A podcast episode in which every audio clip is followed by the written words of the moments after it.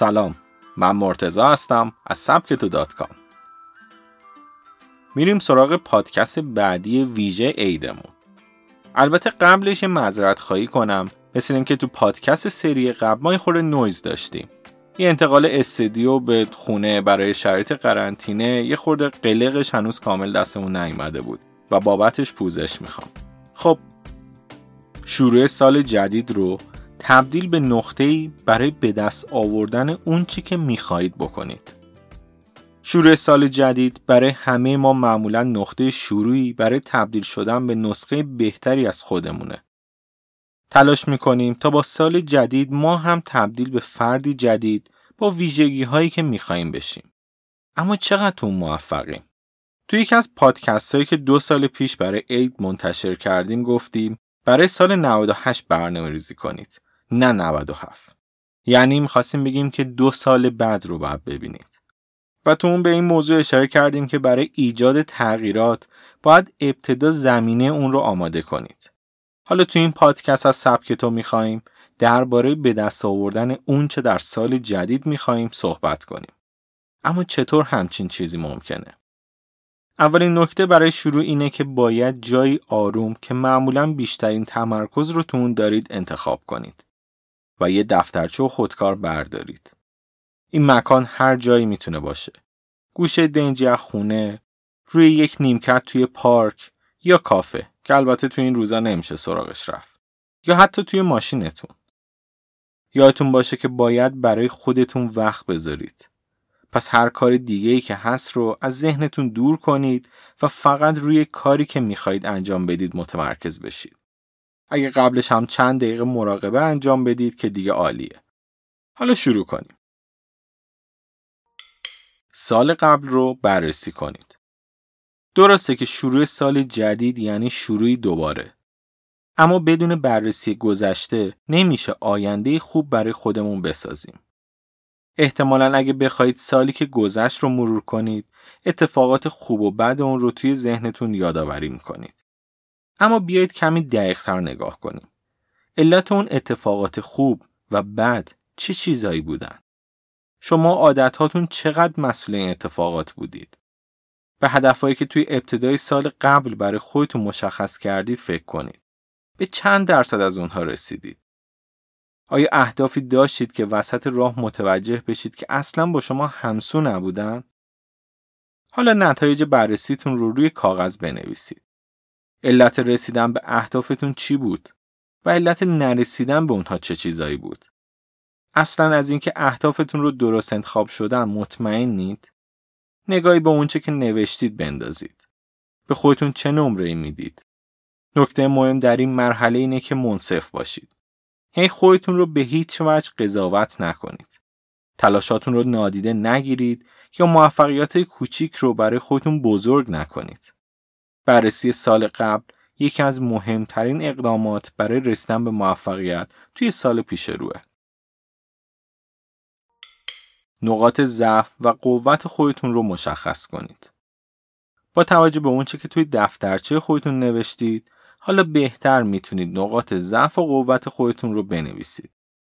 چه عادتهایی مانع رسیدن شما به اهدافتون شده؟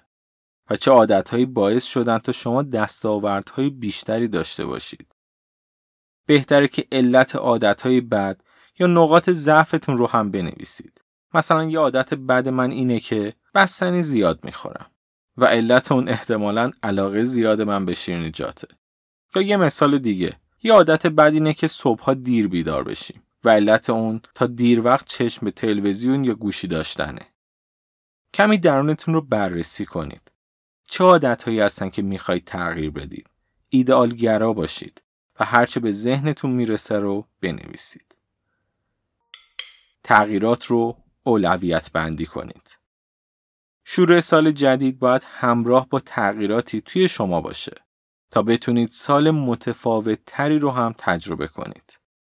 حالا که لیستی از نقاط قوت ضعف خودتون نوشتید، مشخص کنید که از هر کدوم چه چیزهای اولویت دارن. و کنار اونها از شماره یک با بیشترین اولویت شماره گذاری کنید. نکته بسیار مهمی که باید توی این مرحله به اون دقت کنید اهداف شما توی سال جدید هستند. تمام تغییرات شما در شروع سال جدید باید همراستا با اهداف شما باشن. وقتی دسته بندیتون تمام شد، یه بار دیگر لیست رو مرور کنید و مطمئن شید که شماره های یک تا پنج واقعا تغییرات مهمی هستند و حتما باید هرچه سریعتر توی زندگی شما رخ بدن. اهدافتون رو توی سال جدید مشخص کنید. می‌خواید توی پایان سال 99 به چه دستاوردهایی رسیده باشید؟ اهدافتون برای سال جدید و تبدیل شدن به فردی جدید چیه؟ این مرحله ممکنه کمی سخت و زمان بر باشه. اما باور کنید که هر چقدر زمان براش صرف کنید ارزشش رو داره. اهدافتون رو بدون در نظر گرفتن اولویت بنویسید.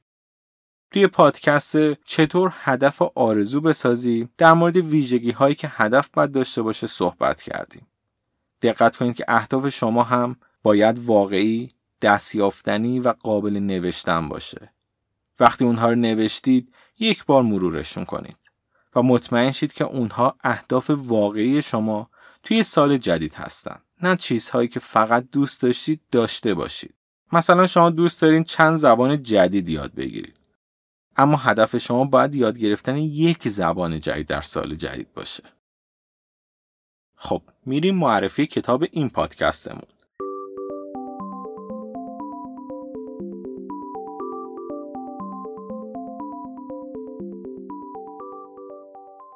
کتاب هفت عادت افراد تاثیرگذار از استیون کاوی اول خود استیون کاوی رو معرفی کنیم اون MBA رو از دانشگاه هاروارد دریافت کرد و تو همون سال فارغ تحصیلی تدریس مدیریت منابع انسانی رو شروع و خیلی زود تبدیل به استاد محبوب دانشگاه شد. اما معروفیت اون به زمانی برمیگرده که اولین کتابش رو توی 1989 چاپ کرد. این کتاب مثل بم توی دنیای کسب و کار با فروشی بیش از 20 میلیون نسخه و ترجمه به زبانهای مختلف صدا کرد. همچنین این کتاب سالیان سال توی صدر لیست پرفروشترین کتابهای دنیا بود و البته الان هم هست. استیون با تمام وجود به نوشتهاش ایمان داشت. به طوری که بیل کلینتون رئیس جمهور وقت آمریکا تو سال 1994 توی جلسه مشاوره چند ساعته ای که با اون داشت اعلام کرد اگه افراد به راهنمایی استیون گوش بدن بهرهوری آمریکا ظرف مدت کوتاهی چند برابر خواهد شد.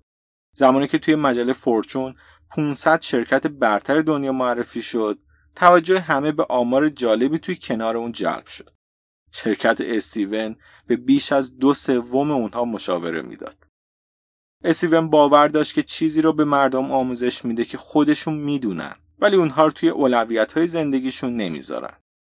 اون می‌گفت من باور دارم که رفتار جمعی یا سازمانی همون رفتار فردیه و اگر افراد رفتاری درست و منطبق بر اصولی داشته باشند سازمان هم رو به تعالی میره. مجله تایم استیون رو به عنوان یکی از 25 نفر تاثیرگذار توی جهان معرفی کرده. معروف این کتابش و این کتابی که داریم معرفی می‌کنیم هفت عادت افراد تاثیرگذاره. البته اون توی سالهای پایانی زندگیش با توجه به همه تجربیاتی که به دست آورد یک کتاب دیگه هم با عنوان عادت هشتم از موثر بودن تالی بودن منتشر کرد. استیون توی سال 2012 چشم از جهان فرو بست و خانوادهش علت مرگ اون رو جراحت باقی مانده از تصادف با یک دوچرخه اعلام کردن.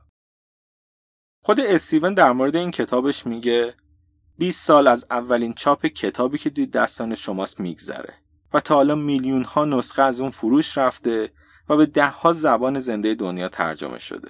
همچنین به عنوان مهمترین و تاثیرگذارترین کتاب بازرگانی قرن 21 هم معرفی شده.